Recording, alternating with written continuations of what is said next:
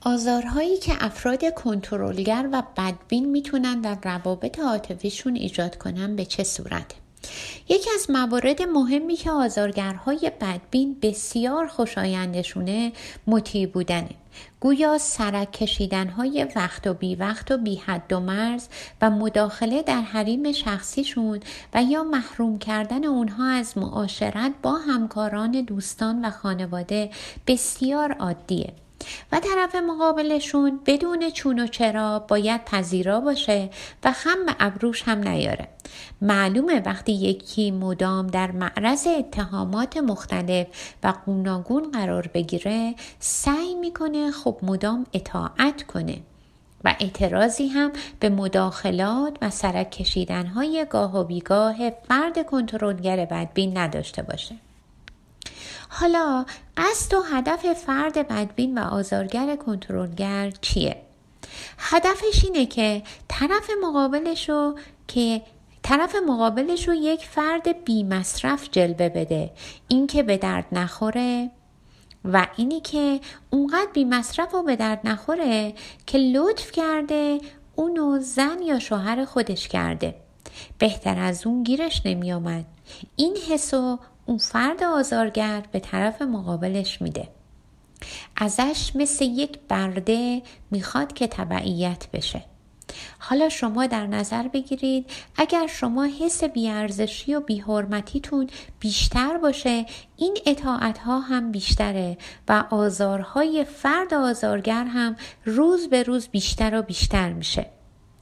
باید توجه داشته باشید. تمام مواردی که خدمتتون ارز کردم انواع خشونت و آزارهای هیجانیه و حتی می‌تونه آسیب و ضررش بسیار از کتک خوردن و صدمات فیزیکی بسیار بسیار بیشتر باشه.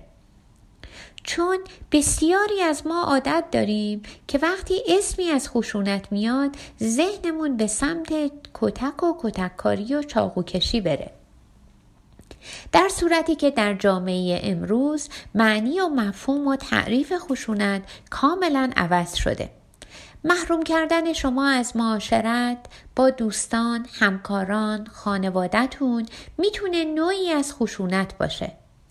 قهر کردن حذف قهر کردن خود فرد در واقع حذف خودش با شما با به عبارتی محروم کردن خودش از شما می‌تونه نوعی خشونت باشه.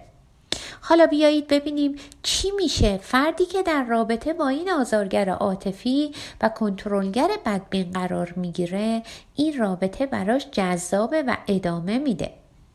حالا ممکنه به خصوص در اوایل رابطه تمام این توجه ها و کنترل ها که تمام فکر و ذکر آزارگر عاطفی شده براتون خوشایند باشه. زیرا شما حتما از خانواده ای اومدید که بسیار تنها بودید مثلا سابقه شکست عاطفی داشتید و یا اینکه توسط خانوادهتون کنار گذاشته شدید. حالا الان می‌بینید که یکی در رابطه با شما پیدا شده که تمام فکر و ذکرش به کوچکترین مسائل شماست. تمام وقت خودش رو به شما اختصاص داده و به کوچکترین مسائل شما دقت می‌کنه. همه چیز شما تحت کنترلشه. براتون انگار رابطه بسیار جذاب و حمایتگر میشه. فیلم ملی و راههای نرفتش رو نگاه کنید. متوجه میشید چرا میگم جذاب و اینکه چرا ملی جذب همچین پسری شد. حالا این خشونت ها که نام بردم بعد از مدتی سر و کله فیزیکیشم پیدا میشه. گویا این مار خوشخط و خال اولش جذابه اما خب به تدریج نیشش سمیتر و بدتر خواهد شد. حالا اگر شما با همین خشونت های کلامی و محدودیت ها رام بشید که مشکلی نخواهید داشت. ولی اگر مطیع کامل نباشید و کاملا تحت کنترلش نباشید حالا آزارهای جسمی و کتک و کتککاری هم اضافه میشه.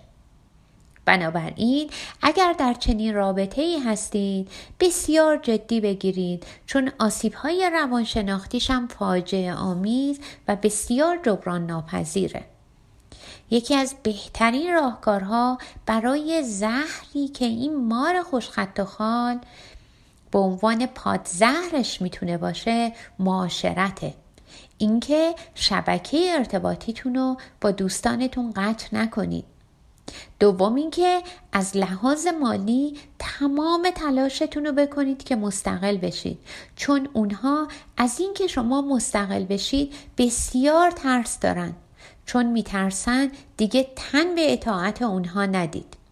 هرچه وابسته تر مطیع تر و اینکه تا زمانی که در ارتباط با اونها هستید اصلا اصلا لطفا به بچه دار شدن فکر نکنید. یکی از راهکارهایی که اونها برای نگه داشتن شما در ذهنشون هستش بچه دار شدن شماست.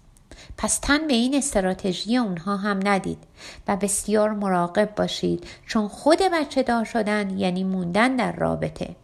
و اینکه در آخر حتما حتما از یک روانشناس برای سمزدایی رابطه خودتون کمک بگیرید.